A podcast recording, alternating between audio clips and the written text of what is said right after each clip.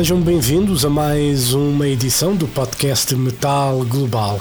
Esta semana há conversa com Joe Satriani e Udo Dirk Schneider. Primeiro, a minha conversa com Joe Satriani, o lendário guitarrista, que, para além de uma brilhante carreira a solo, é também conhecido por ter dado aulas, por ter ensinado nomes como Kirk Hammett dos Metallica ou Alex Kolnick dos Testament. Satriani está de regresso com o seu 18º disco de originais, The Elephants on Mars, e que é o primeiro para a sua nova editora Ear Music. Sem mais demoras, vamos à conversa com o lendário Joe Satriani. Metal Global. Hello, hello. Hey Joe, how are you? I'm good. Just give me a second to get my phone right. All right. That's some nice amps you have there. yes, I know. You never have enough. I only have one, so and I don't use it anymore. So, Oh, you know, that's you know one of the things for me when you know I was having classes for to play guitar. You know, I, I always got so frustrated because I couldn't play what I wanted.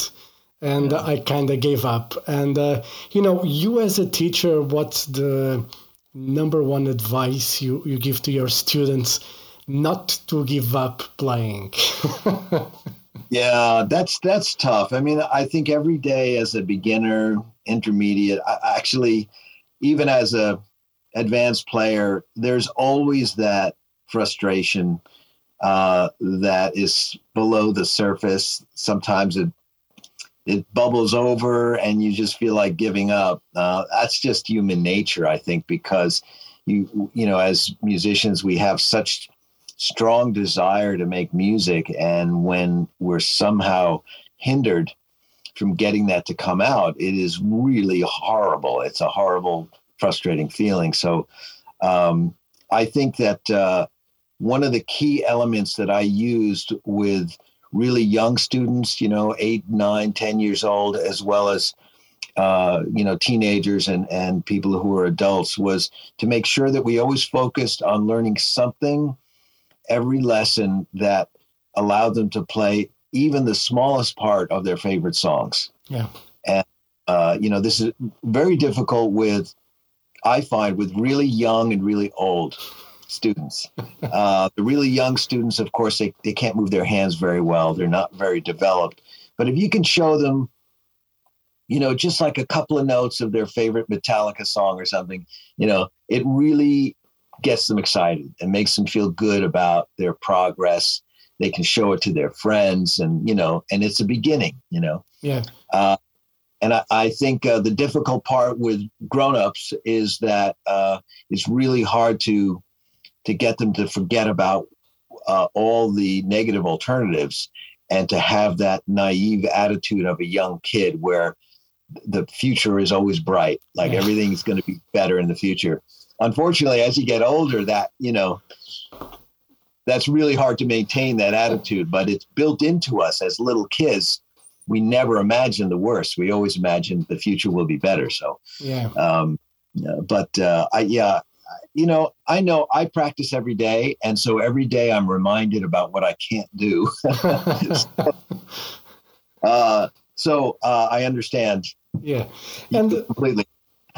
And you know, d- during this pandemic, obviously there was trial times for for everyone, and um, you know, for you as a musician who's been making music for so long, was it hard to be creative and keeping the focus on making music? Well, in many ways, it was easier uh, because uh, I was not uh, distracted and extremely exhausted from touring. Uh, I've always found it almost impossible to write music while on tour because uh, you know I'm I put hundred percent of my energy into you know two and a half hours on stage every night, and the rest of the day and the evening I'm recovering and and you know walking around like a zombie on purpose because I want to save up the energy for those few moments on stage where I get to really deliver to the audience. Uh, and so I, I'm collecting ideas and I'm collecting feelings, but I'm not actually producing completed works.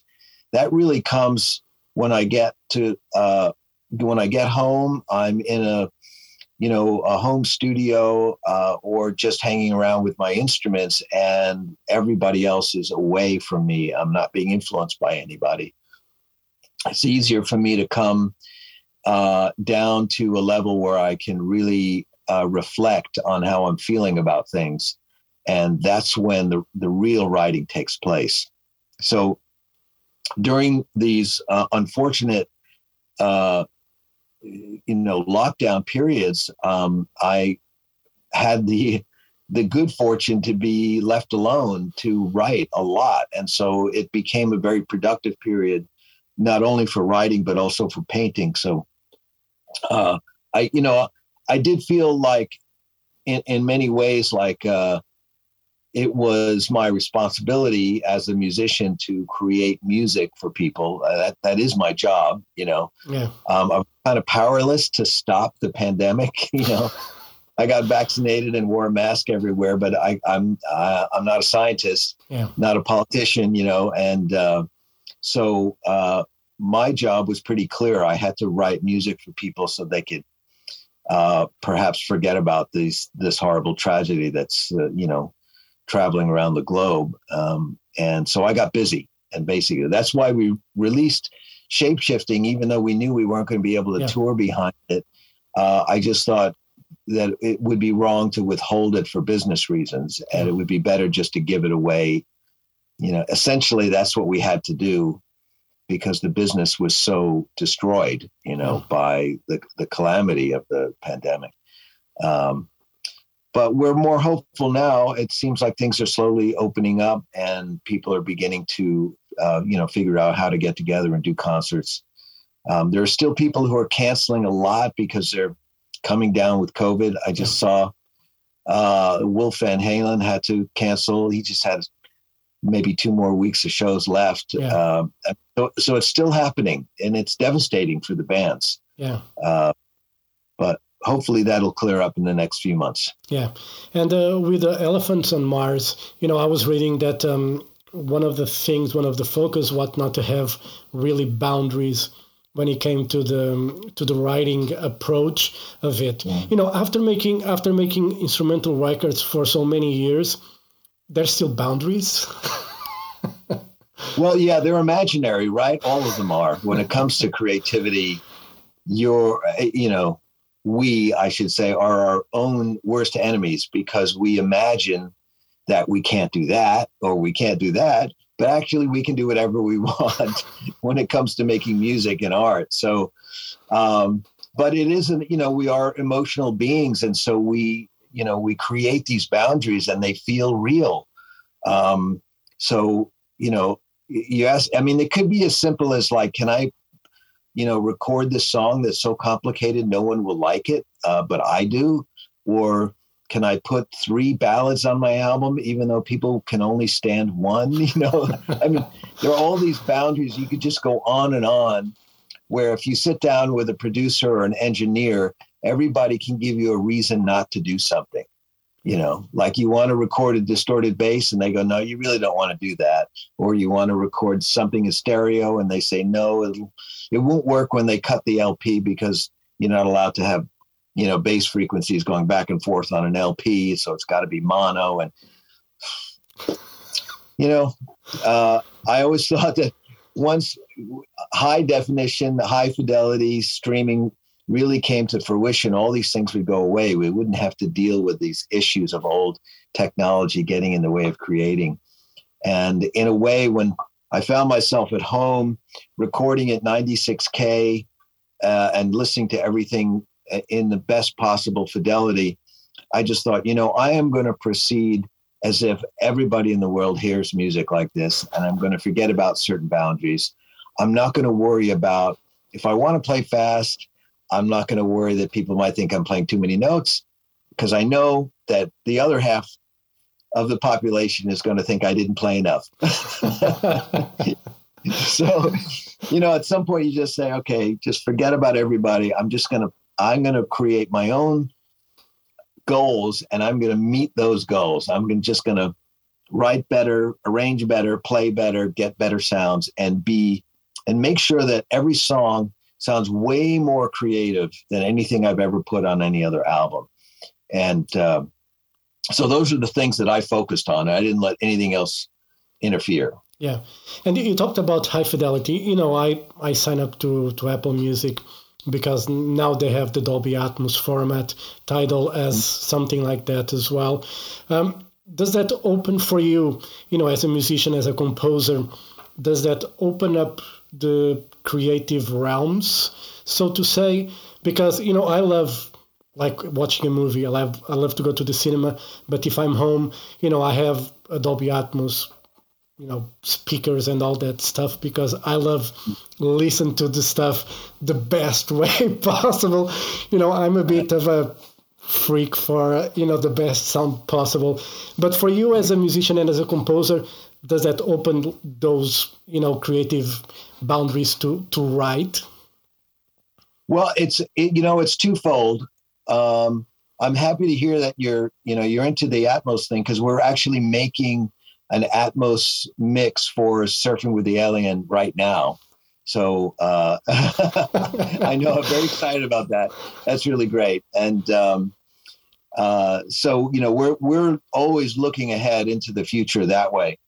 Um, however, uh, I often tell myself, you know, um, when I'm writing, that I I really have to step away from the sonics and the technicality of it uh, of what I'm working on and see if it survives um, in its simplest form.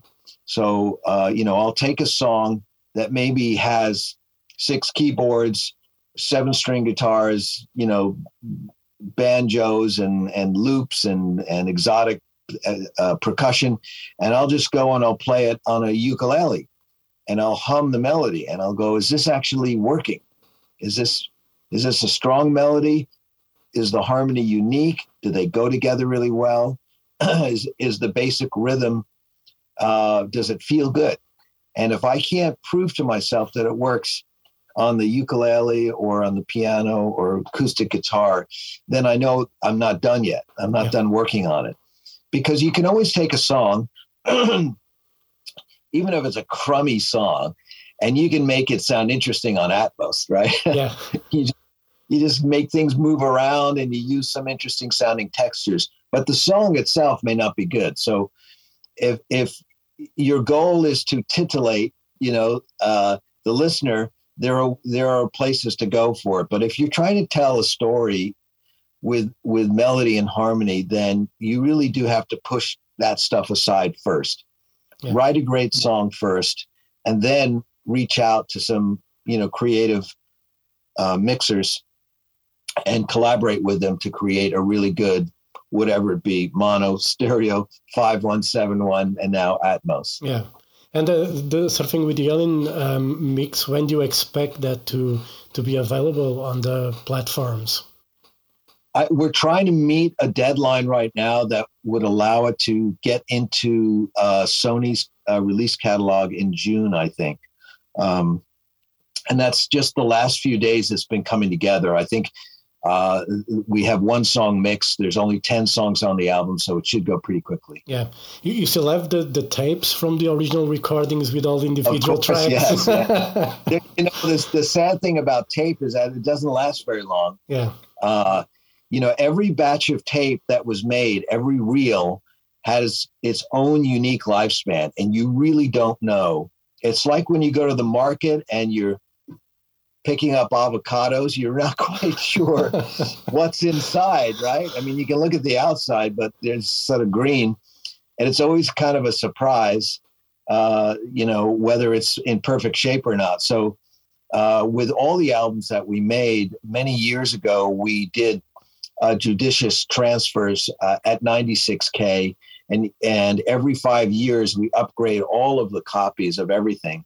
Um, the Surfing with the Alien, of course, was those tapes are from 1987. They've had to be baked yeah. in the oven and and very carefully transferred. So um, I I doubt you could play that tape again. Yeah. The multi, I, I don't, you know, so they're they're they're saved and they're safe, but I don't think anybody wants to play them because they may just fall apart all of a sudden.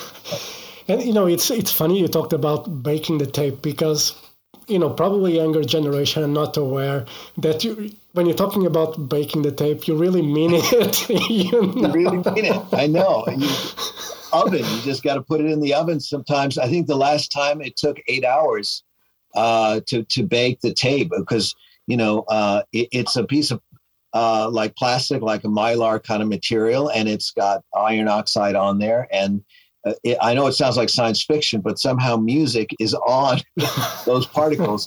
but those particles fall off the tape. Yeah. And uh, uh, uh, something that people don't realize is that every time that you play a multi-track tape on a tape recorder, it gets darker and darker eh, because the particles that uh, retain the high frequencies slowly fall off every time the tape is going past the record and the playheads. And so there was always this fear that if you kept working on an album, that it would just get darker and darker, and you know, there's no, you can't go back. So uh, it's so many problems with tape, and and uh, you know, although there there, there was uh, there were some great things that happened with it, and of course it was uh, it's analog and uh, you know no ones and zeros, and and so that uh, that that sort of um, is something that we find very pleasing our, our ears and our minds when we hear music coming off a tape recorder. Um, I wish, to tell you the truth, I um, I wish I could have had every fan come into the studio at Hyde Street and listen to Surfing with the Alien on the multi tracks the way I did. Yeah. Because nothing can beat that. When you're in a, a, a studio designed to be absolutely acoustically perfect and you've got the best gear, millions of dollars of gear, and you're playing back this thing before it ever goes and gets squished on a piece of plastic. That's the greatest listening experience ever. And um, that's always the saddest part about finishing a record is you realize you'll never hear it like that again. and you know, technology obviously has evolved. You probably use Pro Tools or you know the Steinberg, yeah. whatever you know software people use these days. Uh, you have amps. We talked about that. That they are behind you, um, but with technology and plugins, you know, there's a new world and a, probably a cheaper way to you know to make things. Um, are you do you like to mix both worlds? Are you still pretty much old school when it comes to that you know plug the guitar in the amp and go for it? Yeah well every day that's how i play. I just plug into one of those things. Usually it's my signature marshall. I spend uh you know if not one hour maybe six hours you know just playing playing against my own tracks let's say rehearsing for a tour uh, or just trying to teach myself something new that feels awkward or something like that. Um, so that's my reality uh, on a daily level. Um, I do love recording digitally because it's so much like composing on manuscript paper. Uh, it's non-destructive. You can create a hundred arrangements. None of them will ruin the the recording. Yeah. You can just edit and edit and edit, and it always sounds perfect, which is really great. You can't do that on tape. And I know because I've made many albums on tape, and it's a nightmare, an anxiety-ridden experience when the razor blade comes out and you want to try to get rid of a verse or something because you can never go back, really. You know. Um, so uh, I'll tell you, uh, this new album is a good example uh, to uh, enlighten uh, you to how we work, and it, it it really answers your question. The guitar sounds on the album were all made with the SansAmp plugin, which is a very old plugin that Avid made back in in the '90s. It wasn't my intention to do that. I thought as we recorded the album that when we went to mix it, we the pandemic would be over. We'd be in a studio. We would reamp everything and mic it up, and it would sound like everybody else. Uh, but uh, this time around, of course, that never happened. And although I generated uh, reamped guitar performances and I used modeling suites and and in the end, every time we went to a song, the tracks that we chose because they sounded the best were the ones where I used the SansAmp plugin. Uh, now, when Greg went to mix the album with Eric, they took those performances I had done, they s- took them out of Pro Tools, put them into, uh, you know, fifty thousand dollar Fairchild limiter compressors, uh, Les Paul's very own LA2A. I mean, you know, just like the greatest holy grail collection of analog tube limiters and compressors and EQs, and then sent it back into Pro Tools. So the, the plugin benefited from some very expensive analog gear. But the end result was that the guitar performances sounded more like me. And I think that's what I was looking for. I was trying to to somehow uh, record my personality in, in a more compelling way rather than trying to make me sound like typical guitar player Yeah. like you know shredder guy rock and roll guy whatever uh, uh, that's what i started to notice was that the plugin did not homogenize me to sound like your average rock guitarist Yeah. you know and there's a lot of us around because you know rock and roll is kind of an old style and so there's so much recorded material of guys plugging into marshalls or fenders and so when you hear it you just go oh i know that that's just you know typical guy yeah. 65 guy playing his guitar through a loud amp, you know?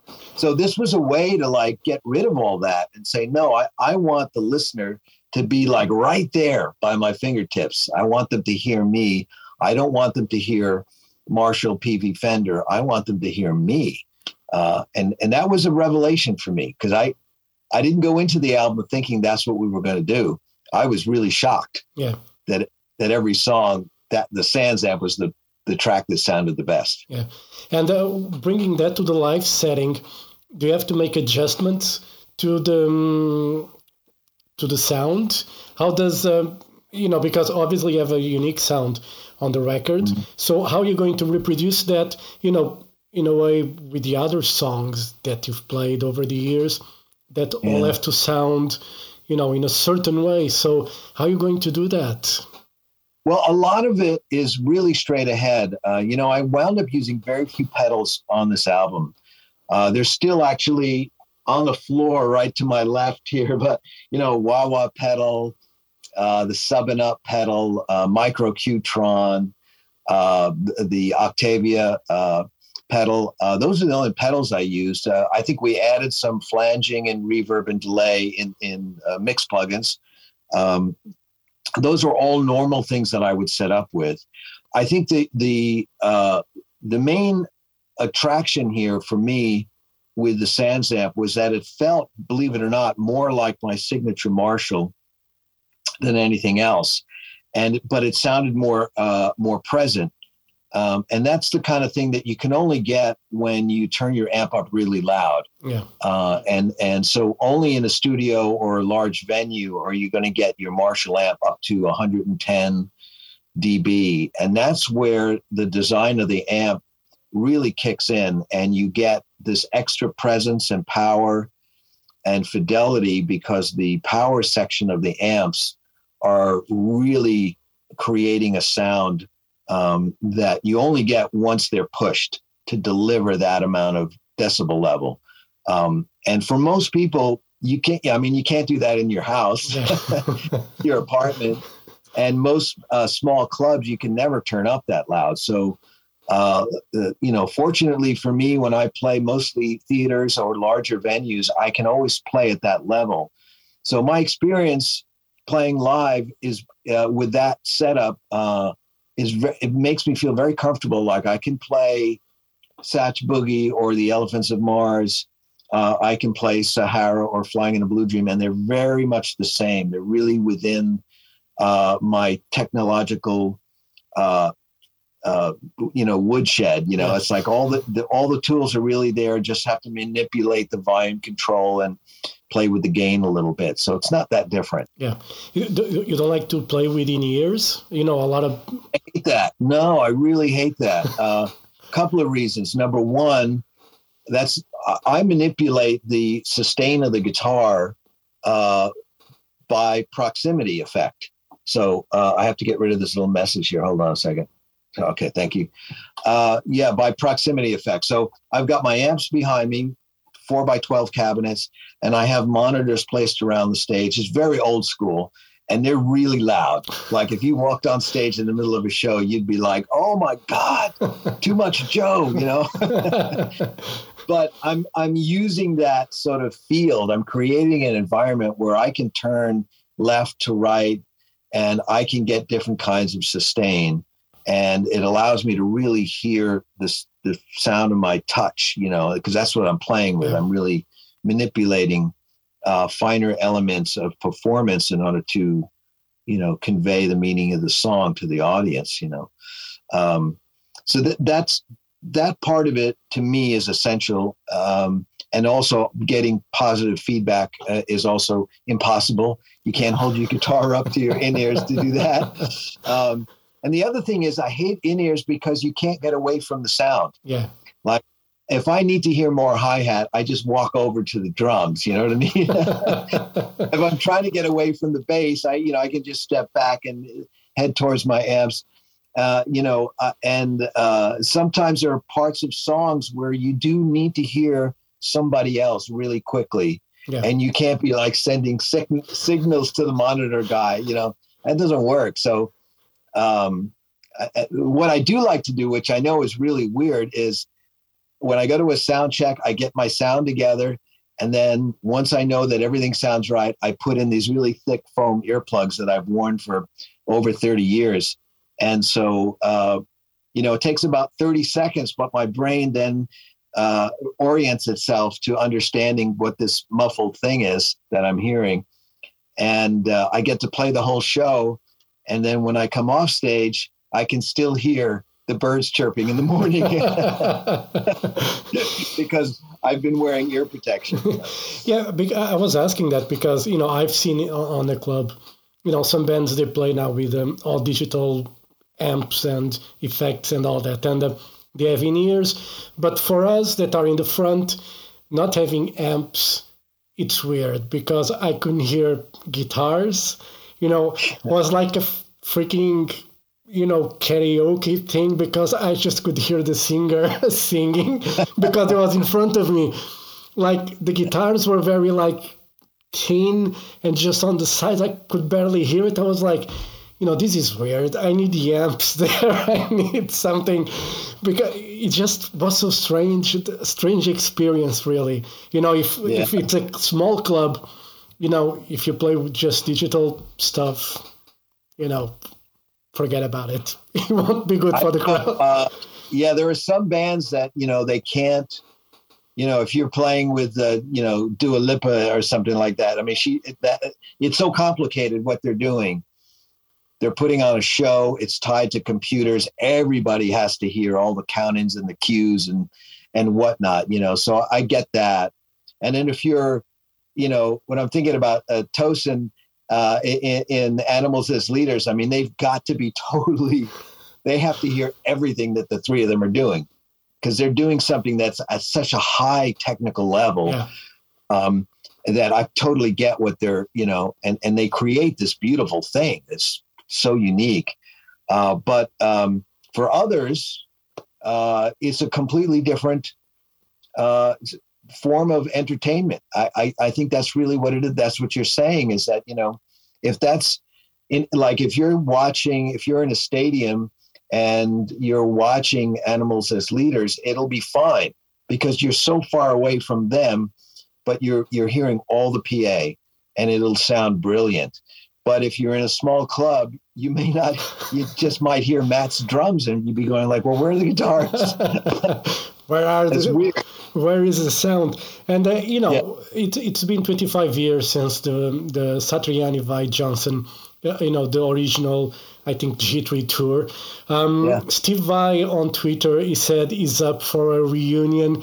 Um, would you be up for a, a reunion with G3 with that original, you know, three guys? Oh yeah, yeah, yeah. We've been talking about it. Uh, we've done a few interviews together recently, and it's been really nice to uh, first of all to to to hear this great music that they're putting out. Uh, uh, Eric's putting out two records pretty soon that are really just like perfectly Eric, and of course Steve's album is mind blowing. Yeah. So yeah, it would be great for the three of us to be able to go out, uh, not only because it would be a nice reunion, but because we have all this new music to play for people, and it's so different. Yeah. The three of us are still incredibly different, and, uh, and, that would be so entertaining, you know. Yeah, and uh, you know, just to wrap it up, uh, you know, you've heard the news of Deep Purple. Steve Morse, you know, had to sit out of the tour because his wife, yeah. you know, had some health issues. Um, Simon McBride is is stepping up. How was your experience with, a, uh, you know, obviously you're a more of an instrumental guy, and being in a band like Deep Purple, where you have you had Jon Lord, you know, playing the keyboards was like a fucking genius. You know, I love Jon Lord sound. Yeah. Um, what is the main challenge? Uh, uh playing in a band where there's more than just you in a way, so to say, playing where there's, you know, you have Ian Gillan, you have Roger Glover, you have Ian Paice, you have Jon Lord. What was the challenge, you know, finding your place there in Deep Purple? It's always a challenge when you're playing with a large band, but it's a relief compared to what I do. I mean, when you know when I hit the stage in a Joe Satriani show, uh, I am responsible for all of it. you know, I play the intro riff and the the melody and all the solos and the melody and the outro solo and I've got to look at people and talk to people and so you know whether it was me playing with Jagger or Chickenfoot or Deep Purple it was you know primarily it was a relief because I could take three steps back and hang out by the drummer you know, I could sit there and just groove with Chad Smith and not worry about, you know, entertaining the, the front rows. That would that was Sammy's job. And with Deep Purple, it was the same. You know, I was replacing someone that's irreplaceable, so I didn't even bother trying to be like Ritchie. Uh, but I was really happy to hang out with Ian Paice, you know, and just listen to Jon Lord. That was great. Uh, you have to learn how to stay out of the way you know, when some other band member is taking the spotlight. So you learn that part of the arrangement. Some bands are a little crazier than others. Uh, when I was playing with Jagger, I mean, there were so many people doing so many things that um, you really did coast quite a bit until it was your moment, and then you really had to shine. Um, but it was sort of the style of music didn't require that you uh, you know, that you simply explode, uh, like with Deep Purple, because Ritchie set the standard for how solos would come out. You know, you really did have to come out with a lot of personality and technique. Whereas with uh, with Mick Jagger, it was a little bit more relaxed. It was an older style of rock and roll. Uh, solos still kind of fit in with the band mm-hmm. rather than you know standing out front. Um, and Chickenfoot was, you know, uh, was just a free for all. It was always a free for all because everyone, uh, you know, everyone's just going for it. so uh, the live performances of Chickenfoot were just like, hold on, you know, like fasten your seatbelt and just hold on because every beat might be in a different place, you know, and and um, that was just the, the way that we decided to play. We hadn't really discussed it. It just happened that way, you know.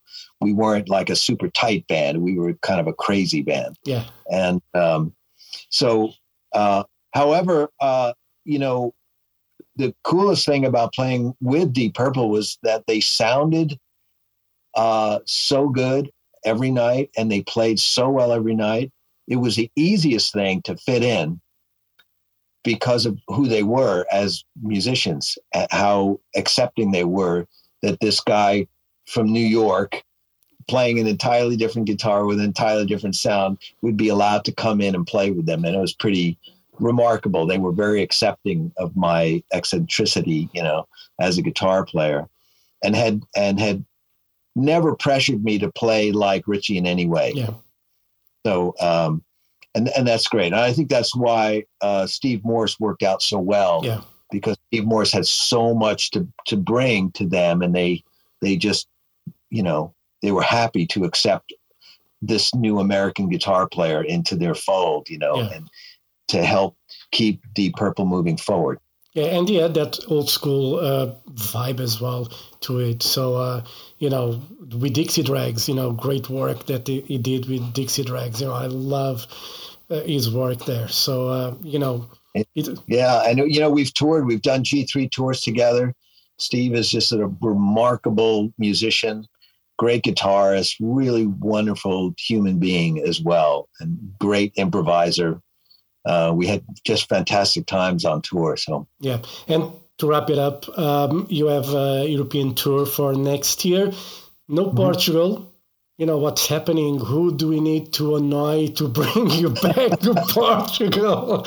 You know. Yes, I know. Uh, you know, part of that, you know, booking a tour. I don't know how the agents do it, but uh, there's competition for venues, uh, which is the problem that we've had as the world is starting to open up everybody wants to tour. And so when you go to say, hey, I, I want to play Lisbon, I'm available this month, very often the promoters say, well, there's no room. Like every night is booked, and there's a hundred bands that are waiting to take over if somebody cancels, you know. Yeah. And so we've been standing in line like everybody else, uh, you know, to try to get into these these venues. Uh, luckily, we were able to get about 95% of every venue that we booked in 2019 to um, to keep the date and the venue and honor the tickets that had been sold the last few years. So that's the good news. Uh, the bad news is that we couldn't play everywhere, and uh, the the conflict in the Ukraine has also had a really bad effect on uh, many countries that we were planning on going to, yeah. but now cannot. So. Um, yeah, between the pandemic and the war, it's it's a very difficult situation still. Yeah. Joe, thank you very much for your time. I cannot tell you how big of a pleasure was to talk to you. It's been waiting for this opportunity for a long time. And uh, you know, I look forward for the Dolby Atmos mix of Surfing with the Alien. You know, you make me very happy yeah. to know that. yeah, me too. All right, Joe. Thank you very much. I hope to see you soon. Anyway, so um, festival or you know proper tour in a couple of years, maybe. Who knows? I look forward to see you. Thank you very much. Uh, Elephants on Mars. It's a great record as always. You know, you cannot do any wrong. You know, even if you try to play bad, I'm sure you cannot do that. I'm going to keep your word on that one. All right, sure. Thank you very much. Have a great day. All right. Thank Bye-bye. you. Bye-bye. Bye.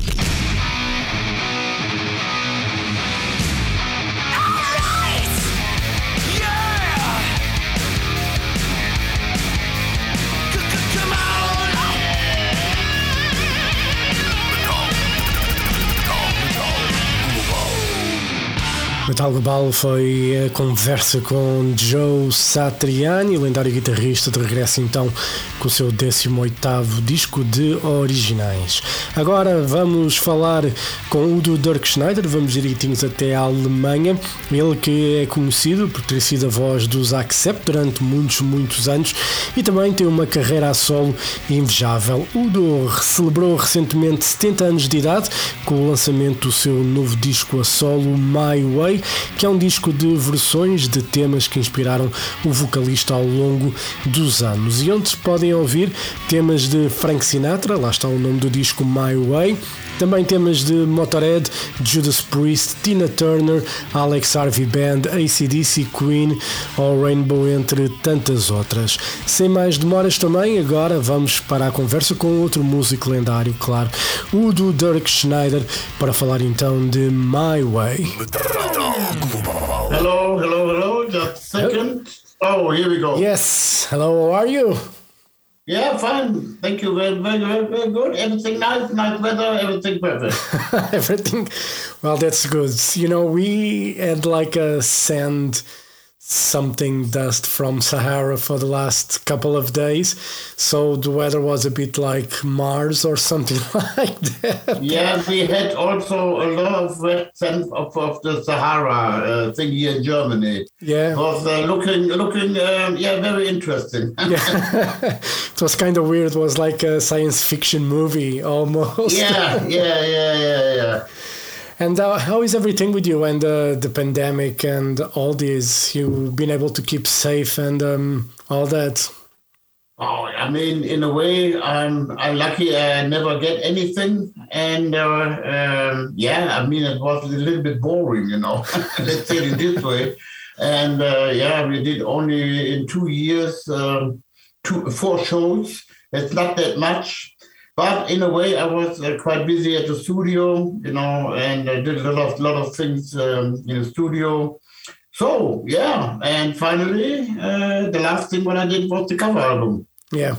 And uh, speaking of My Way, you know, obviously on the record, there's a lot of covers that, you know, are obvious in a way, but others are not. And My Way from Frank Sinatra is probably one of that people didn't expect you to do. You were a big fan of Frank Sinatra, always. Ah, no, I, I mean, when I was really young, you know, the, I saw Frank Sinatra and Dean Martin on TV, you know.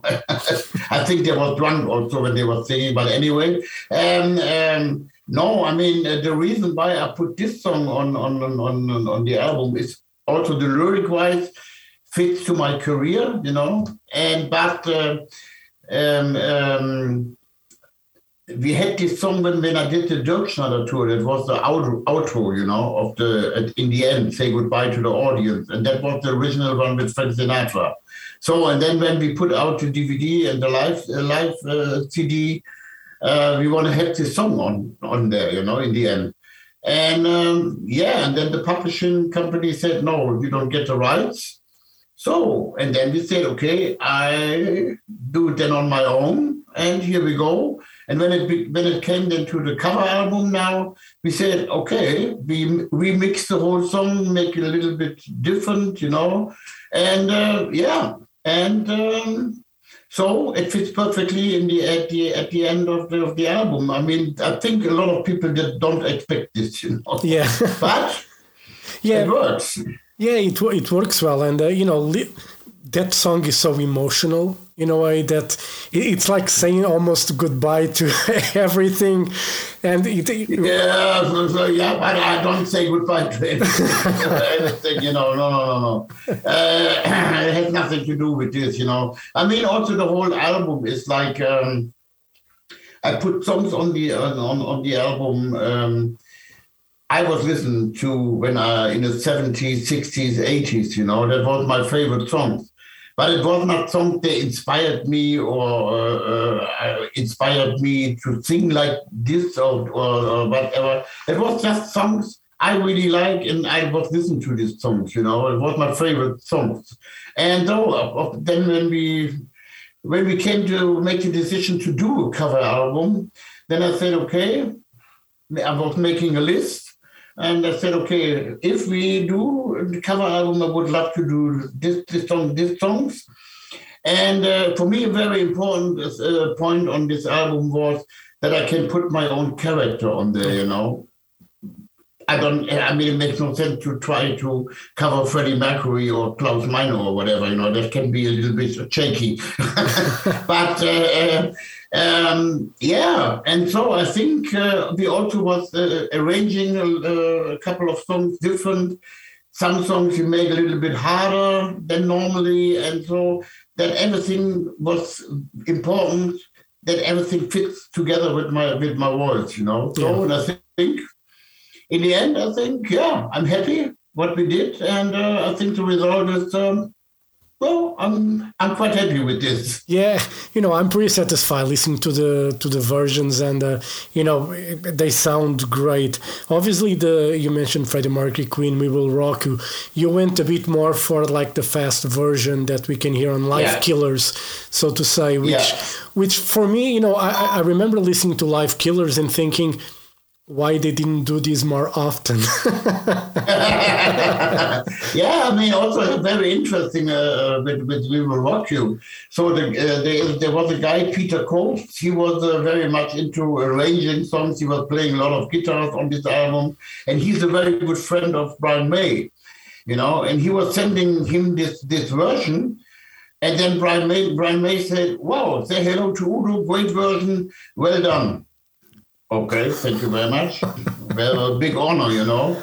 Yeah, and um, you know, it was like, I mean, and he was also saying, Oh, thank God, they're not the, the other version, you know. That is the real, real, really good heavy version, you know. yeah. So I mean, I mean, uh, also uh, on this, on this, on this album, um, they are not only world hits on this, you know. Uh, no, there are some songs. I think, for example, like "Nutbush City Limits" with Tina Turner. Yeah. Yeah, it's um, I'm I'm a big huge Tina Turner fan, you know. so and uh, uh, yeah, I said okay. I mean, I like this song, and then we yeah we tried to make it in in, in my way, you know. So and uh, I think it worked out also very well. I, I think it's also song that the people doesn't expect really, you know. Yeah. To hear not Nutbush City Limit on this album. Yeah, you know, I remember, you know, Tina Turner because my dad was a huge fan of Tina Turner. I think he was more a fan of her legs than the music, but that's oh, okay, that's a, that's a different thing. that's you know, but you, you ended up going with the music anyway, and uh, you know that was a surprise. Obviously, you won't move the legs like she did. I think no one can move, you know, singing, uh, moving the legs the way she did. She was, you know, unique Yeah. doing that. Definitely, Well, uh, definitely. you know, I would I would like to see you like doing that song live. When you playing, when you do a tour, are you planning to play some of these songs live? Uh, we will see. I mean, um, of course, now we are, uh, yeah, we are. We start touring uh, the, in the beginning of June in South America. So in a couple of weeks, we start rehearsing everything. The, the set list, you know, making up the set list is always a nightmare, you know, to make set list. and um, yeah, and uh, maybe I don't know. We will we will see. Maybe you know, two or three songs. Maybe we re- rehearse this. We will see how which songs are working the the best, you know, and Yeah. then maybe. And maybe not every evening, but when we are in a, in a mood to do it, then maybe we play one or two uh, cover songs, you know. So we will see. The best thing for UDO is definitely, you know, Class of Motorhead. Yeah, That will be really like, yeah, you know. and um, yeah, I mean, um, we will see. But uh, at the moment, it's uh, not really planned. yeah, very good. And uh, you know, obviously on this record, you sing, and this is weird because you're German. You're singing for the first time in German. How- how- uh, because I don't think any anybody was aware of that fact until now. Why? Why only now? I mean, uh, it's definitely uh, about the lyrics. You know, the lyrics on this song are definitely uh, present or reflect. Let's say reflect is a better word. It's reflecting my my my whole career. You know, the bad times, good times. Never look back. Look always forward. There is no way back. You know, and uh, yeah, and that fits perfectly for my thinking, you know, how I think. I never look back, you know, I always look forward and say, okay, everything is history, and now go forward, you know, that, that that's the most important thing for me. And uh, yeah, I mean, I heard this song in 2000, oh, 2002, it came out, and uh, the lyrics, I, I don't know why, but it was really sticking in my head, you know, and when I was making up the lists, and I said, yeah, I want to do this song, but the first idea was to translate the German lyrics into English lyrics, you know. Yeah. But the sense was not- was gone of the lyrics, you know, it was not really the same. So and then I said, okay, let's try it in German. And uh, this is also quite funny. I mean, to I, say, I, I thought to sing in my mother language was easy, you know. Of course, no, it was not easy. You know, it was the, that was the most dif- difficult recording, vocal recording on the album. You know, that to get the the, the words right and you know the, the meaning and timing with, with German words are completely different than if you are singing in English. You know, so yeah, but I think in the end, the guy who was who wrote the song, he said also, "Well done." Good. So, uh, I, mean, this song in this version is more heavy than the original one. Yeah. If the original one is more electronic, poppy, stuff, very soft, you know. But uh, yeah, I mean, it, I think for me it's a good version, and um, I think also the people today it's just a premiere of the video, you know. Yeah. Uh, And uh, so far, I saw that already. That the people say, "What? What is this?" You know, wow. And uh, yeah, so I think there's also another surprise. You know that uh, that uh, I do something like this, but surprises are always good. Yeah, they are. And uh, you know, would would this open the door for you to try to write a song in German? yeah, very interesting, interesting question.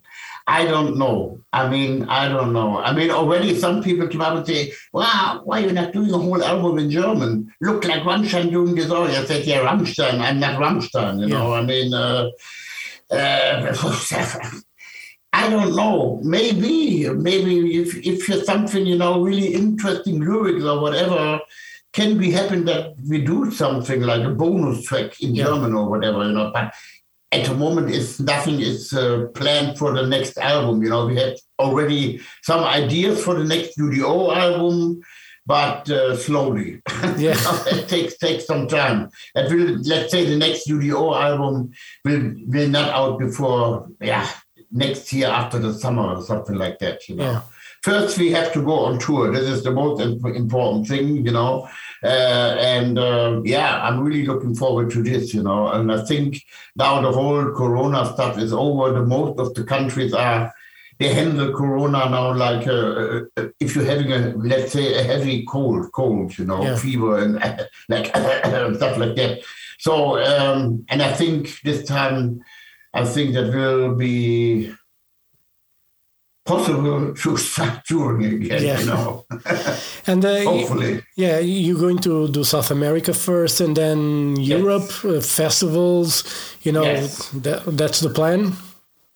And then uh, after the, the, the, the uh, festival uh, season, we uh, start now on the 1st of September in Europe normally I'm on tour now, right now in Europe, yeah. but uh, I'm sitting here doing interviews now.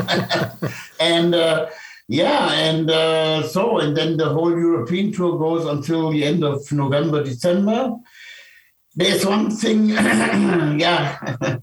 in October, it was normally planned to do a, a, long Russian tour, what we always do in Russia, but this is cancelled. You yeah. know, we don't go to Russia, definitely not.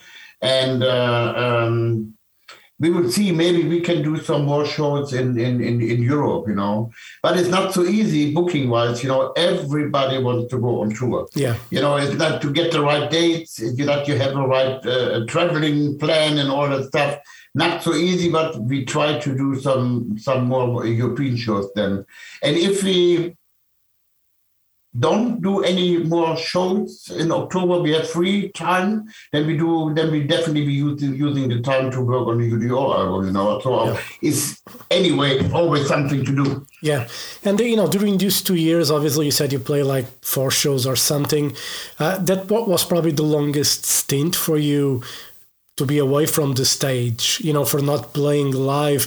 Uh, was it weird?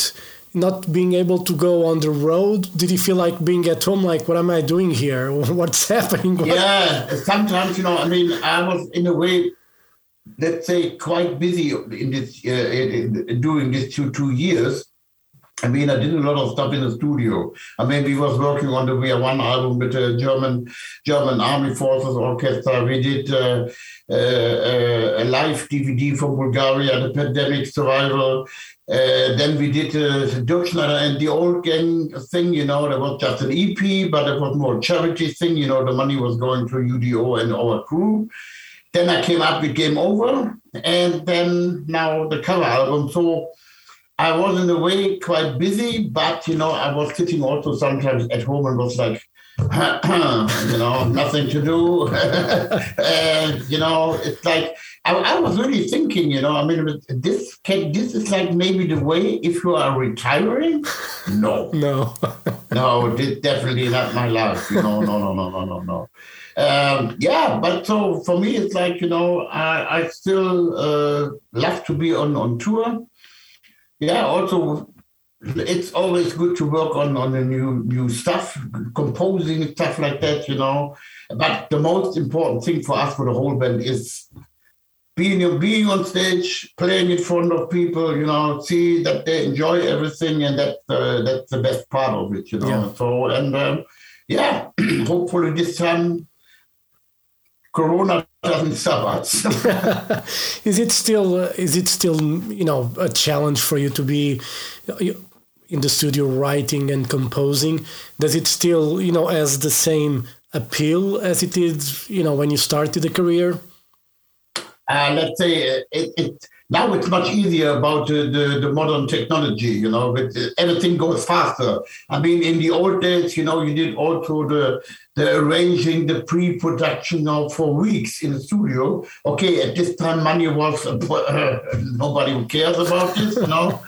But now, I mean, with all this, like. Um, we do everything like in the beginning uh, uh, with all the ideas we do everything over the internet, you know. So like, okay, then send me they sent me some ideas. I listened to that and I said, mm, okay. Mm.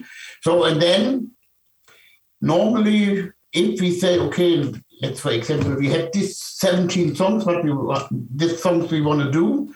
Then normally we go into a rehearsal room uh, or a small studio, and then we were we are working on this like really at the in the like the old days you Yeah. know okay much faster i mean now the drums has to play that 100 times first of all you can make it like you know like uh, uh, also computer drums and so everything goes quicker than it was in the old days but then you know for us it's very important um, still to uh, work on the songs face to face Yeah. you know it's like you are directly contacting, hey, no, I play it like this. Mm, no, yeah, mm, I have an idea for this, yeah, blah, blah, blah.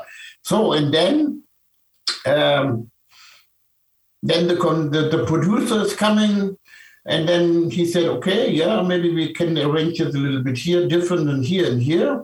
And then the recording process starts, you know. Yeah. So it's easier than it was in the old days, let's say in this way Yeah, you know. But it's still I, li- I, I like to create new stuff. Yeah. That's uh, that's still very interesting. yeah. And uh, you know, when it comes to the, you're speaking about the live performances and choosing a set list. It's getting Oh. difficult by the day now to pick up songs, and uh, you know, especially with you know you with UDO still, you know, you have the Accept songs that you did that people still want to hear anyway. Um, is it difficult to put you know everything together and make everybody happy, but especially make yourself happy when you go on stage? Yeah, I mean, believe me, this is a nightmare. You know? but you you cannot you cannot satisfy everybody, you know. But we always try. We we knew okay, we have to play this and this songs, you know. I mean, also of UDO, there are also uh, some classic stuff.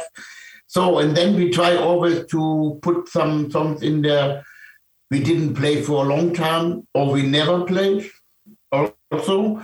And then of course Accept yeah will be always like uh, three or four songs in, in the end you know as an encore not in the main set list. And it's also like you know we are still a band we are not playing playing only 90 minutes. We're always over two hours you Yeah. know? It's uh, i don't know why but it always happens we always say nah no we make it just maybe one hour 50 minutes but no it's always like two hours two hours 15 minutes you know? And so yeah we try to do our best. Of course after uh, touring over people they say yeah why you not playing this song and this song you know, I mean, what we also do is, um, for example, uh, in South America, they like more the faster stuff, you Yeah. know. So then we we have, in a way, uh, in, for some countries, a little different set list, you know. Uh, and I need, and I knew in in in, in Europe, it's more like melodies especially in Russia or Eastern countries like Czech Republic, Poland, and all that stuff. They like more the melo- mel- more melodic stuff.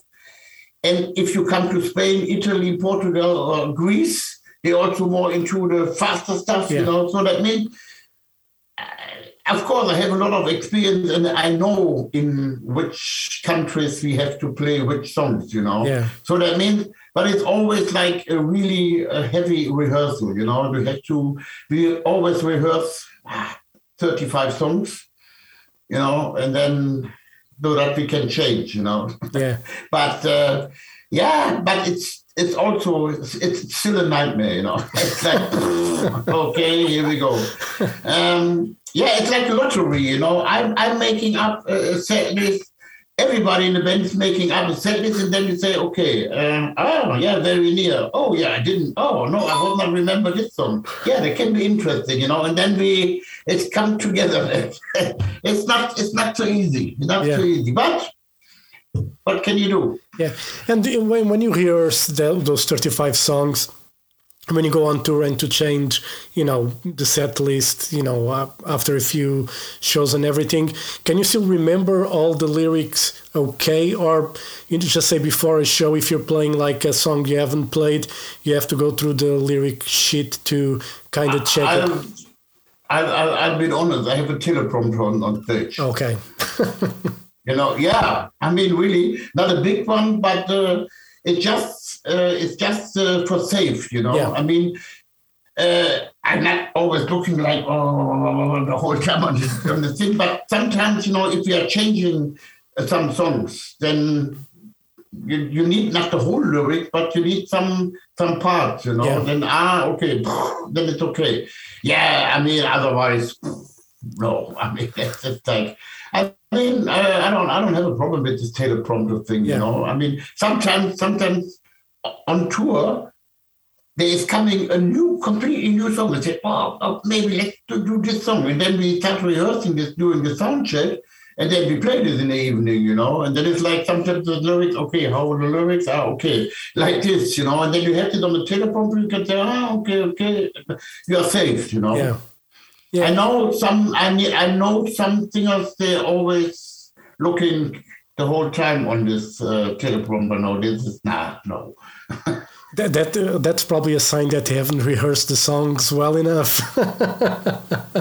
Maybe. If they- Maybe. Did you ever did you ever had a moment, you know, back in the day or anything that you forgot the lyric of a song? Did that ever happen to you? Um, mm, yeah, not the whole lyrics, but you know, if you uh, then if you let's say uh, at the beginning of a word is now you which word was it? You know, and, and there's like ah, ah, ah, but it coming then. You know, Yeah. it's like uh, uh, and if you have the first word, then you know that, the, then everything is okay. Yeah, sometimes there's a, sometimes it was happen that you have a blackout. You know, it's like oh, or you do like if the the, the microphone into the audience and the thing that you know. Yeah. I mean, I'll be honest. I mean, there's also you can use some tricks, you know. Yeah. But the most, but the most of the time, you know, we are really heavy, heavy guys with rehearsing, and um, uh, normally it's for me just what I said. The, the teleprompter is for me like uh, uh, just a safety safety thing and helpful helpful if we are changing songs. You know, it's Yeah. like uh-huh. And maybe you look on there the first or second night a little bit more, but then it's like okay, here we go. You know, Yeah. so yeah, yeah. So, but that's the way it is. Yeah, and you know, you had a long career. You you know probably achieved a lot that um, probably didn't even think of. Is there still anything for you left to achieve or to do, or something that you would like to do with your career? Uh, at the moment, I mean, I did nearly everything. I did a, an album with orchestra. I did a cover album. I don't know. We will see maybe what's coming up. You know, I had uh, some ideas in my head, but um, we will see. I don't know. I mean, it's um, a lot of things to do with this idea, but maybe if I have time enough, maybe I can do something like that. But I don't want to tell you what it is. Yeah, let's not Oh, spoil. okay, but uh, we have uh, not that much time left. I have Yes. to do it in the next interview. Yeah, just a final question. When was the moment that you realized that, um, you know, I made it? That, okay, I'm going to be a musician, that it's working. That was in let's say in the eighties. Yeah, before we did the Breaker album, that was the point to say um, I have to make the, make the choice. You know, become a professional musician or taking over the factory of the of the, my parents. You know. So and then I said, okay, I go to I go for the madness. So here we go and I'm still there after 40 years or more than 40 years, you know. So yeah, and I think that was the right, for me, the right thing to do. And it, some people they ask me, you know, if you had the chance to start again, you will do everything the same. Say yes. Yeah, that's it's, you're learning. You're learning in a way from from from a lot of things, you know. Yeah. So um, yeah. Very good. Okay. All right. Who do? Thank you very much next, for your time. The next one is already disturbing me. All right. Thank you very much for your time. It was a pleasure to talk to you. You're, Hope to see you in Portugal soon. All right. Yeah. Okay. All right. Thank, Thank you. you. very much. Have Bye-bye. a great day. Thank you. Bye bye. Bye. Bye